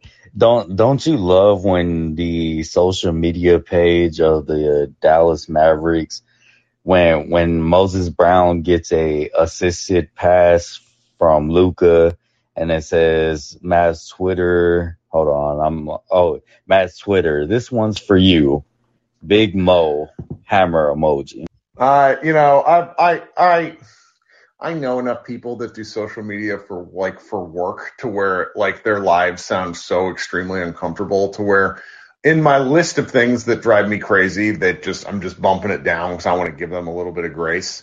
But it did make that that did make me laugh a little bit. I mean, I'm glad Moses is playing. It's like what Akiva said earlier. It's just you know you want to see a guy play hard and play with a little bit of joy, and the rest of this team doesn't really seem to have that most nights. Right. And and uh I mean for me I I didn't think it was funny because uh I feel like they're just treating Moses Brown as a ploy for for us to to be entertained like like I I I like what he's bringing to the team. I, I'm an advocate for him playing, but I I just don't like when the media team is basically just throwing it at us and says, "Oh, here here's a freebie," basically. Yeah. Anyways, uh, so I was one of those people that Mark Cuban had reached out to, and I, I had sent him a huge paragraph of what I felt like the Mavericks needed to, you know, change. You know, part of the the culture was some of the things that I was I was giving him, and uh, I was I was disappointed to uh, to see that the people that I follow, m- mostly the the minority fans, I, I'm a person from Oak Cliff, and being reached out to by Mark Cuban is something of um, of importance. Oh, it scared the shit out of me when he followed me. And then he unfollowed me like a year later. But like for like a year, I was like, oh god, Mark you. It's like he's a billionaire. When a billionaire talks to you, no matter how like even if you're you know a person who's like fuck all billionaires, you know into the into into space or whatnot, a billionaire still messaged you. Like that's a Right. Man, and again, it's just like like me being from like this place that gets somewhat you you know discredited. Nobody really wants to come to this area of of, of Dallas. It's like you know I, I really found that meaningful. But to see some of my peers on on Twitter not get a message, I was just like that that's not exactly odd, but it, it's just like like wow, how how to really diversify your your fan base and only pay attention to a select few. I, I found I found that really bothering, and I, I just wasn't a fan of it. I, I kind of just I, I don't know. It's, it's a lot to say that I don't exactly want to use your platform to just say it on. But uh, I, I just felt really icky about it.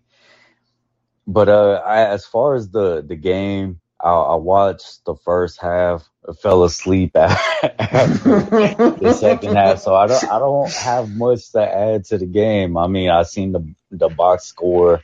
I was just like, oh, typical Mavs at this point. It's just embarrassing. And also another thing that that social media creators that cover specifically the Mavs, they haven't really lucked out on not having much to cover because you have the Haralabob versus Mark Cuban possibly going down in the AAC or the the practice facility, and then you also have Mark Cuban against the notorious Mavs Twitter. So content creators aren't really um, struggling to get content. Yeah, that was a weird deal because it was just like he he he woke up that day and was like, well, according to Basketball Reference, and I'm just like, man, you have a whole staff of analytics people. You are privy to a ton of proprietary Mavericks only data, and you are throwing per, like Basketball Reference to us. Like this is the sort of thing where they like where he and the Mavericks expect you, not meaning you, Jose, but you, the fan, and me, the fan, to be dumb. And the likelihood is he's right. He's right. There are all these people willing to tell him and tell them, oh, Mark, you're so special. Everything you do is great. I love Cuban in a big picture sense. I really, really do. I kick the shit out of him, but I, I, I, I still like Cuban but I'm not gonna do the thing where I'm gonna, you know, like like Bob Sturm of the ticket basically laughed away one of my criticisms, and I'm just like, you don't like. This is not serious. It is fandom, so I don't want to make it like political. But it's like if you see something that you think is bullshit, it is kind of your duty as a person to call it bullshit. It's like half the, half the people around here that I deal with and talk to on a day to day basis are constantly like, well, well, he's just it's Mark. It's Mark. You know, for him to call us toxic when he literally had a toxic workplace that resulted in women reaching out to our site asking for anonymity to tell their story, which did happen. We didn't publish anything because I, I was an editor in chief at the time and we weren't comfortable running stuff. But there was a lot of stuff floating out there about the Mavs two years ago. People stuck with him. So for him to be like, well, you, it's you are the ones who are toxic. Friendo, you got fined $10 million and cried on national television crocodile tears. Come on. reminds me of Kyle Rittenhouse, but oh man.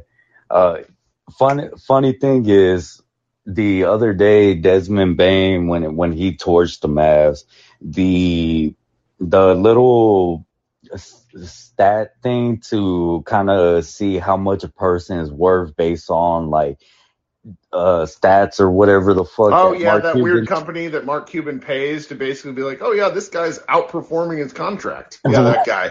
yeah, and, and their own page had put up how much Des Bane is approximately worth, and somebody said, "Isn't it weird that that you know this company that Mark Cuban invested in is is putting this out, and we don't have that on this team?" Well, I know for a fact that, that that company reached out to 29 other NBA teams, and Mark Cuban was the only one to give them time of day. So, once again, winning, winning, winning. That's the Mavericks. So, Well, that that's all I have for you, Kurt. Thanks for bringing me up. Thanks, buddy. Hope you uh, get some sleep and a normal grouping of hours at some point this week. Talk to you soon. Uh, Tim, sorry, been waiting a while. Tim, how you doing? Hit that unmute button there at the bottom. It uh, will out there on the main page, away from the chat. That'll let you speak. This is this is the funnier part about editing these is sometimes I forget to edit the blanks out Oh, and then yo, Hey, hey, sorry, sorry. that's all right. Yo, I, yeah, I'm, I'm, in, I'm, uh, kind of forgot I requested to speak. I'm eating a salad. no problem. I'm eating a salad, you know, trying to be healthy, uh, trying to cut back on my playing, playing weight and I'm whatnot. drinking a tall glass of Um, vodka. So what do you got for us? Yeah. Uh, no, I just uh been a been on uh kind of first time in a long time here, and uh, you know, I think I called in today just because like I think this team is is actually uh kind of breaking my brain a little bit. Um, I'm I'm feeling a little like jokerfied or black pilled or sort of like an accelerationist, you know. Um, They're they're Alice in Wonderland, the Disneyland or the Disney version, which is just one of the trippiest movies in, in human history. Had there's one part of, of the Cheshire Cat saying we're all mad here, and that is what I think.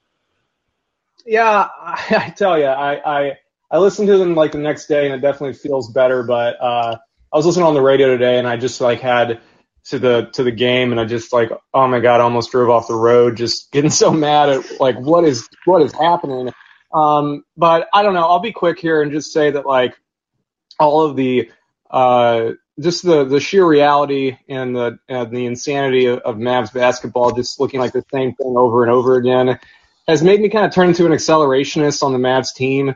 Like I, I I think even under the best case scenario, which is clearly not unfolding before our eyes, this Mavs team ceiling is like second round of the playoffs, and I think if that were to happen, like Cuban and the front office would, you know, smell their own farts and come up with excuses to say that, oh, if just one thing happened our way, we could have made a conference finals run or a, a championship run. And I don't know. I mean, I think that I'm definitely going to keep rooting for him, and I hope they. I on the one hand, I hope I pull. I hope I hope they pull out of it, but on the other hand, I'm just like, man, maybe they need to just like fall 10 games under 500 before the front office and coaching staff wakes up to the reality that this team is like not good enough and that they have just instituted a culture that cannot uh, organize a team properly. Um, so I don't know. I'm kind of at a point where I'm just like jokerfied a little bit and just like watching this thing happen and, and almost thinking that losing might be a good thing for this team and this organization. I, you know, some of me wonders, you know, how much of it is within their control. Honestly, it, this was a game tonight that they should have won, and they simply didn't. Their team is healthy right now, with the exception of Luka's ankle. But if they're going to play him, if he insists on playing and they're going to play him, then we have to qualify that as some level of healthy. He, I don't think Luka was on the injury report. I could be mistaken there. So if this is the team that they're choosing to roll with, they're doing the best they can, and then they're still losing every other game. They've lost nine of twelve. Yeah, You know? which, yeah, I mean, which like last year when they went on that horrible losing streak, it was like, well, yeah, I mean, 60% of their starting lineup is out with COVID, and a couple of them are serious cases. And now it's like, you know, I mean, Luka's a little banged up, but everybody's a little banged up. You know, I mean, there's really no excuses for how they're playing. Um, and I think the the coaching staff has, I mean, everybody has talked about it ad nauseum, but it, it looks really bad, like the like the offensive structure, and they need to be woken up too. And I just don't know how that's going to happen you know, if they're just playing like mediocre basketball, I almost think that losing might actually shake things up a little bit. So I don't want to root for that to happen, but also if it does, I'm just like, well, maybe that's what's necessary. Yeah, yeah. I mean, no, don't go, don't, don't go looking at Duke's uh, Paolo, whatever his name is. I don't think that's good for any of our brains. But I don't know. It's it's going to be pretty strange. It's going to be pretty strange because the the numbers on this team, like the advanced stats numbers, basically say the team should be much worse than this. Yeah. So that's crazy. That's crazy. And you know, another and the last thing I'll say is like I'm also hoping that they make some. I mean, I'm, I'm sure a lot of people share this sentiment, but I'm I'm hoping that they find a way to make some kind of move uh, with a trade. I think that KP. I think they got to move him because things could always get worse. He's playing pretty well right now. I don't know if that's sustainable, and he he at any time he could have a very unsurprising but very devastating injury. Uh, and that like that would be apocalypse now for the Mavs. Like that would be very bad. And so it could always get worse. And I hope there I hope something wakes them up before uh, the nuclear option happens. So anyway, yeah. Thanks, buddy. Appreciate you. Hope you come back. All right. Coming up next, we have Lyndon. We're going to give you a shot again. Sorry that the audio wasn't working earlier. What do you got? Hey, can you hear me, Kirk? I can. The the app is a little buggy at the moment where I've been on your end of it where it'll show you as muted even if you're not, but look for the green ring around your name. That that in Okay, cool. Um, I just have a couple thoughts. You know, I I, I kind of took a break from this because I don't know. The Mavs are just not very good, kind of depressing. But the thoughts from the game that really really stuck out to me is like Tim Hardaway. If he's not hitting shots, he's literally unplayable. Because the thing with Caris LeVert was there was a there was a sequence where Caris LeVert, um, I guess left Timmy open. They, drew up a play that kind of caused a wide open three from from the corner for Timmy. He missed it. Then Caris LeVert just called out an ISO and just ran through his chest. I was like, oh my god, this is terrible. Secondly, Luka is now like a defensive liability, but I think one of the most important things I think the the team should try to tell him because I remember when Pablo Torre spoke about this uh, with Steph Curry's ankle injuries was uh, about him strengthening his actual his core helped with that, and I think Luka's knee and ankle injuries are a byproduct of him not really taking as much care into not only losing weight but also like working out and working on his body. And Dorian Smith dribbles like Danny Green, and it's crazy that they keep on doing that. That thing upsets me so much. He can't dribble. What are they doing?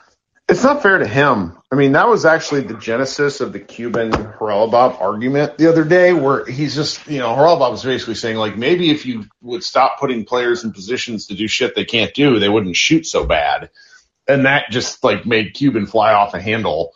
And I understand why Mark was mad. I understand, but I, I like we've watched enough games to wonder, hey, is is there is there something to this? I mean, I one of the things I just don't understand about the Mavericks offense is that when something works, they don't run it enough. Like Carl was notorious for this, where it's like he'd find something that would work and then he would shove it in a box to be released later. And I want to see like 35 pick and rolls between Porzingis and Luka a game. Like just beat it to death. Make them stop you.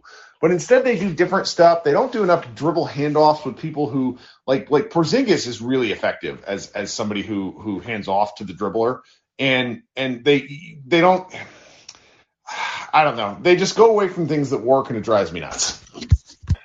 Okay, yeah, I'm with you. I have a couple couple thoughts as well. This Sure. this this this organization or this this part of the organization reminds me of because I used to be a big Dan Le Batard fan. I used to listen to the show. This reminds me of when the Miami Heat started believing like in their development more than talent, where they had guys like they were tricking like fans were excited about guys like Rodney McGruder and Dion Waiters and Hassan Whiteside and James Johnson, and they believed that these guys in these expanded roles for this hot stretch were greater than they actually were, and it didn't really hurt them because they're Miami, so they just ended up getting free agents, and they drafted well. they, they had picks to get Bam Adebayo and Tyler Herro in back-to-back drafts. But what I see is that the Mavs now, these role players have reached their limit. Like, you can't ask more of Dorian Finney-Smith. This is all he can do. You can't ask any more of Dwight Powell. This is all he can do. And I think these guys are not these these guys are not NBA starters. And Tim Hardaway is a borderline NBA starter. And I think that's like a serious issue is that they they they've they they they, they believe their own hype with these players and it, and it's bad. And another thing with the Haralabob thing, Haralabob is reminds me of, of a guy I went to high school with, where he's smart and he's not a mean guy. He just doesn't know how to talk to people, and he's not a liar. I do not think Haralabob is a liar. I think he's No, telling the truth. if anything, he, He says just- things that he shouldn't.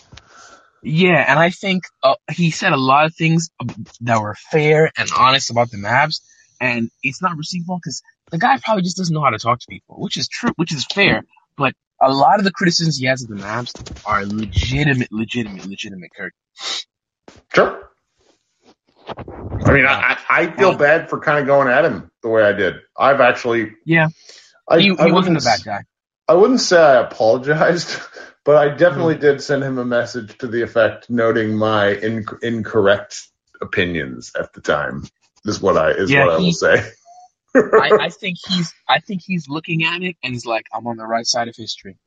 He Sure. looks at it like that because I don't, I don't like, and I, I, and I, and I know the Mavs have their pick this season, right?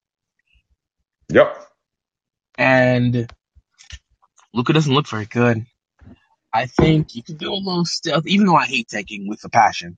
I think you can do like a little stealth tank on the low low, you know? On the low. A little stealth tank. Luka's not healthy or nor in shape. Only thing is that might make Luka want to get out of here even faster. But sure. yeah.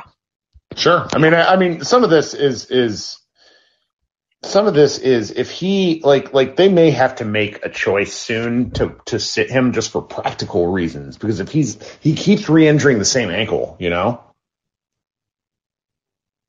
Yeah, did you see the the comment he made to Callie Caplan? He said that um he shouldn't have played the fourth quarter. Yeah, which is crazy. It's crazy. Yeah. So Yeah, that that ankle stuff, strengthen your core, man. It's yeah, straight. Well, I mean, the, the like he shouldn't have been playing in the game. He got hurt. Like they were already winning that one, and then he tried to block a shot and had somebody roll up under him. It was just bad luck, and then it's just like it, all this stuff compounds. It's it's very frustrating. Thank you for joining. I hope you come back, though. I do understand why you had to take a break. Thanks, man. hmm All right, Christoph, how are we doing tonight? Uh, you know, one of those days. Uh, a couple things I just wanted to say really quick, and I appreciate all you do, Kirk. Thanks for these; they're awesome. Um, so I'm German, live in Canada. You know, grew up watching pro soccer. If Cuban thinks the fans are toxic, he's not seen anything. Because I've been to soccer games where fans in you know like torches attack like team buses you know like i've been to pro handball games where fans went on a went on a field and punched the referee like i've seen i've seen some crazy shit right so if if cuban thinks like the fans are toxic yeah he doesn't he doesn't know nothing so he's just too soft i think whatever I love that. Yeah, Great. the You're absolutely right. I didn't even think about that. Yeah, and then and then the other thing is, and I mean, I've seen that in, in, in pro soccer, I've seen it in all other sports. If the the back end organization, so basically like your management, you know, your staff, and all that, becomes the talking point and takes away from the team, it usually ends in a disaster because it, it just is such a distraction. I mean, it's it's kind of a distraction for us, but it's also a distraction for the players, right? And they lose trust. You know, like it's just like I've seen it in so many different sports, like pro sports and everything. Like it just creates an environment that is not good, right? It just yeah doesn't do nothing. No, that's a great. And and I think right now they're benefiting from the fact that they don't know what the source of their problems are because and, and to a certain degree I can really get that because it's three point shooting, it's new coaches, it's new basketball, it's this, that, and the other. And they and so I think that that sort of un sense of uncertainty you know, allows them to to kind of hand wave at, at actual things they could fix. But you know, they fall like like if they if they keep playing Luka and then they fall under 500 even more, they're just going to have a real problem on their hands. Like this is this, you know, I, I never wanted them. I never want to see them lose, but they're, it just kind of comes back to the point of they're going to have to make a choice soon about whether they well, about whether they need to sit Luka or not. No, for sure, right? So I think from my point of view, you know, like I'd respect it if they would just come out and say, you know what, guys, season isn't going the way we thought. You know, we're gonna have to to figure some things out. We're gonna adjust our goals. Just be honest. Like, don't freaking lie to me. Like, don't don't don't fucking lie to me. I don't I don't need that shit. Right? Just well, I think it would also gain some respect back with the fan base. Right? And and say, you know what, like yeah, sit Luka for like I don't know a ten game stretch, like put him on one of those Hollywood PED steroid diets, and you know like and come back stronger. Yeah, and I have really really challenging news is that I think they're going to continue to lie. like I don't think we're oh. going to get any of that. Oh yeah, no, no fucking doubt, right? I mean, they they just can't help themselves, right? And I think that's and that's the problem, right? And it comes from Mark, right? Like Mark Cuban to me is the guy who's trying to suck and blow, right? So uh-huh. like on the one hand he's like, oh, I wasn't involved, I didn't know about the harassment and blah blah blah, and on the other hand, like he's pulling all the strings in the background, right? You can't you can't fucking suck and blow. It's either one or the other. Uh, yeah. Well, thanks for waiting so long to chat. Appreciate you. Yeah, no worries. Well, thanks for having us. Have a good night. Get a good sleep. And uh, thanks for doing those. Awesome. And also thanks to all the other guys coming up and talking. I appreciate it. And girls, of course. Thanks. Dang right. Yeah. And we could use more ladies up on stage. This is the Maverick Dude Fest, though there is a fair amount of ladies in the chat. We need more, need more th- thoughts from you all. Tyler, let's try this again. Welcome back. Hit that unmute button. Let's give it a go. Remember, it's there in the main page. When you're uh, away from the chat, it will let you unmute and come up on stage. And if you see the green ring around your name, there we go. Hey, Kirk, sorry about that. Can you hear me? I can't. Awesome. Sorry, I was in work. I appreciate you Um, taking the time to talk to us. yeah, no, I was uh, able to watch the game for the most part while I'm working, but uh, so I don't know about you guys, but I would love to see Luka or you know anyone at this point just get pissed off and yell at somebody um, on our own team. Like I want to like it looks like we have no fire out there. Like no one really cares that much that we're we're playing like shit. Um, I mean, like that that Reggie Bullock inbounds pass. Um, I have no idea what he was trying to do. Like, there's just so much just like just stupid shit that we're doing. I mean, and, and I like what you said earlier. Like, when, when we do something that works, we don't ever stick to it. Um, but I would just like to see some passion from the guys. Like, it seems like, I, for lack of a better term, like uh, I feel like we just got a team just like full of pussies. Um, like no one, we don't have a single like badass on our team. Like you see, like in um, in Sacramento, like Tristan Thompson is like ripping his team. You see Marcus Smart's ripping his team in, in Boston. I would love to see somebody like just act like they care. Um, yeah, we one of our wonderful commenters, Joss, in the in the comment says we have a roster full of milk toast players, and if there is milk toast is an incredible descriptor for this. Yeah, way better than what I said. I'm just, I'm gonna I'm gonna be thinking about milk toast. um, yeah, and so I mean, I think that I, I mean, Luka has a long way to grow mentally because like Dirk was Dirk was a badass. Like he would, I mean, you could see the passion when he played every game. Um, and Luka just is not there. Um, I, hopefully, he will get See- some sort of fire at some point. I sort of disagree here. I think he has plenty of fire. I think he aims it at the wrong place. Yeah. I think he takes his ire out on the wrong people because I think, like, you can see when they miss an open shot where he's just like, "Are you fucking kidding me?" Mhm. Like it, it, like it happened in the Olympics too. Once they advanced far enough and met a good, you know, met Australia and and uh, France before that, where it's just like there was just enough stuff, and like he really let his heart out on his sleeve. He'll get there. I really do feel feel like he'll get there, but like right now, it's it's just so many bad factors all rolled into into one. Yeah, no, it is a storm of bad things happening right now. Uh, Luka, you know, his weight is not great, and that I, I think is affecting, po- possibly affecting his injuries, reoccurring. Um, but It's I would like not see, helping. yeah, um, I would like to see like Luka, especially, or somebody just, you know, be like, all right, guys, this is unacceptable. Uh, what's happening? Um, there's like no part of our game that's acceptable. Um, and like, just we got a bunch of guys. Well, one thing is, um, you know, Rick historically has been like a really good floor raiser. Um, you know, his prior time in Indiana and even with us, uh, he makes guys like who aren't that great, like Dorian Finney-Smith, like play decent enough, and, and Maxi, and those guys have dropped off. I feel like this year, especially Maxi and Reggie, is just playing bad. Um, uh, even now, Frank isn't really getting minutes and playing very well when he's in now, um, which is kind of frustrating.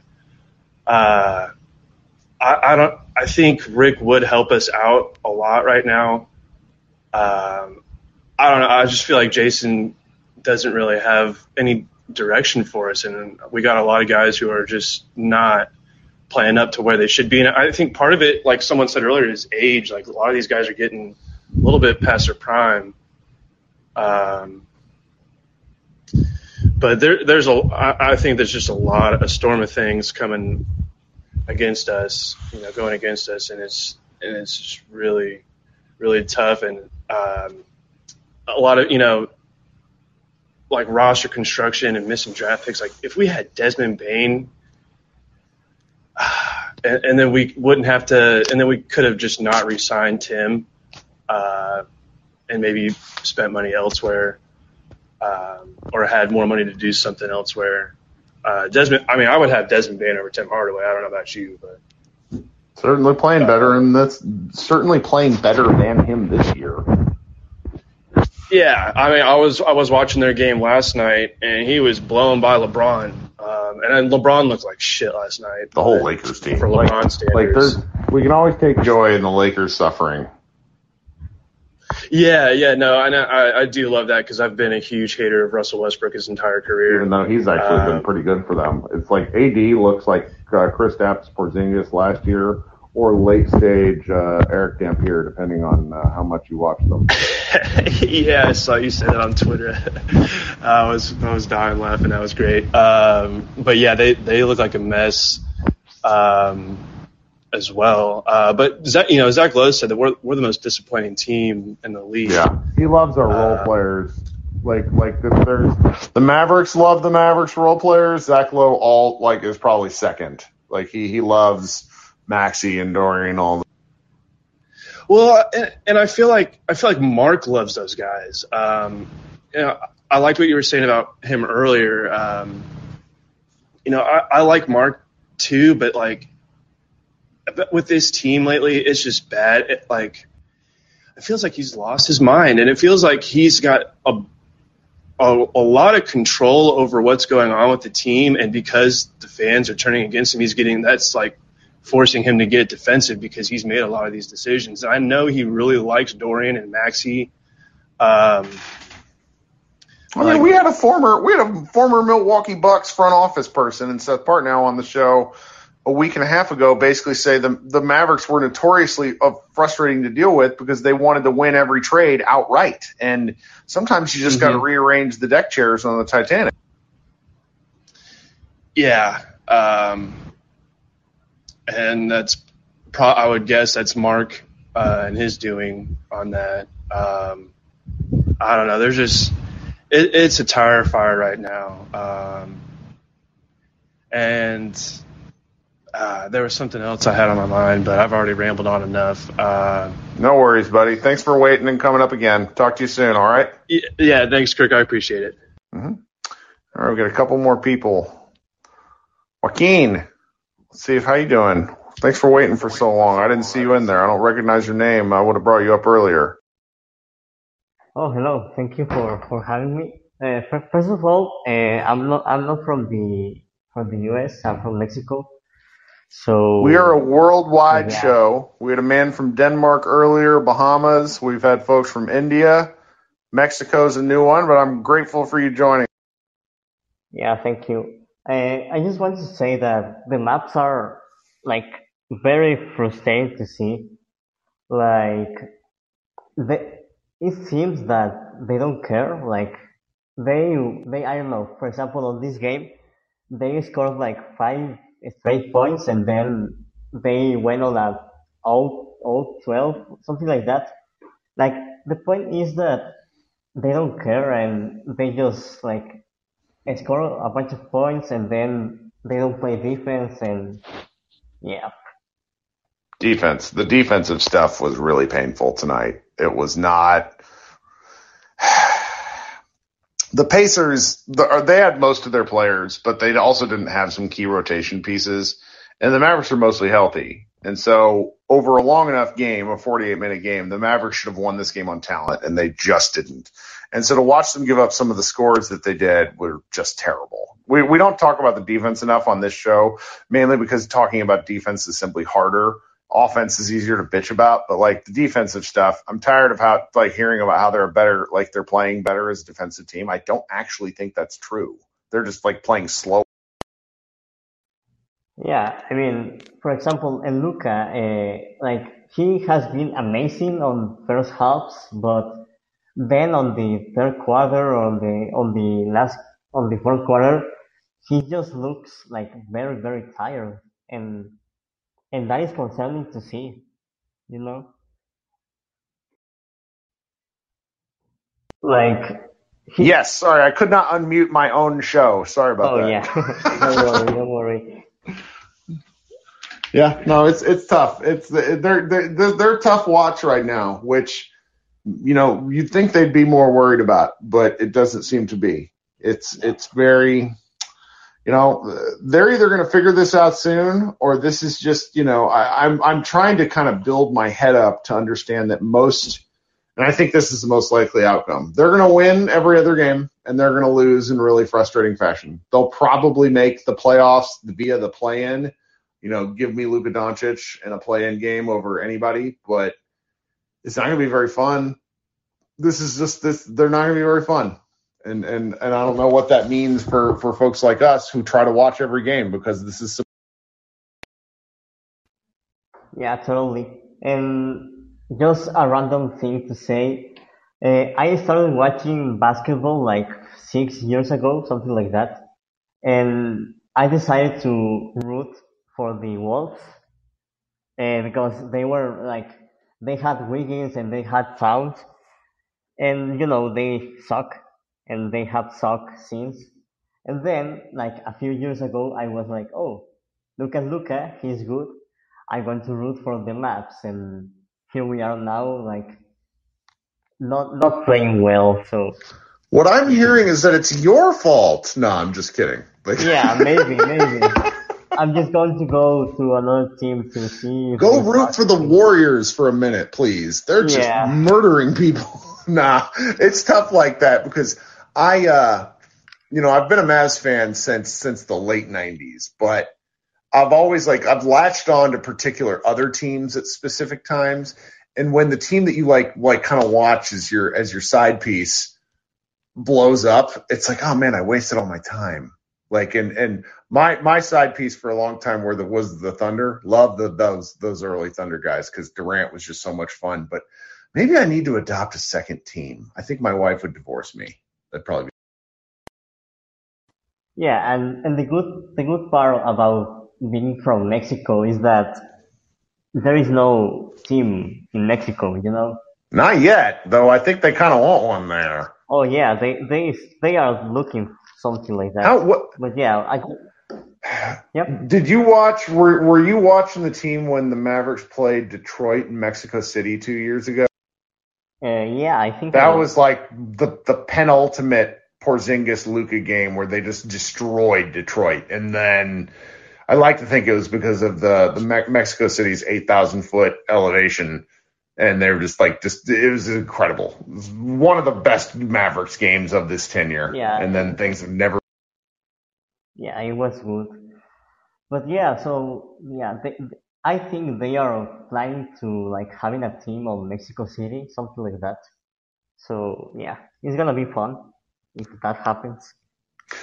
Well, thank you for joining us and staying up late. I appreciate you taking the time and uh, joining the app. Thank you. Thank you for having me. All right, hope you come back. Talk to you soon. All right, guys. Nobody else wanted to talk. We did like 35 people again, which is hilarious. Um, y'all are amazing. Thanks for hanging out so long. I hope you guys have a better uh, end to your your weekend. We'll touch base again on Sunday because the Mavs played the Thunder, and if uh, they lose to the Thunder, LOL. But I don't think they will. We'll talk soon. Kirk Henderson, Mavs Moneyball Group Therapy. We had a great time. Talk with y'all soon.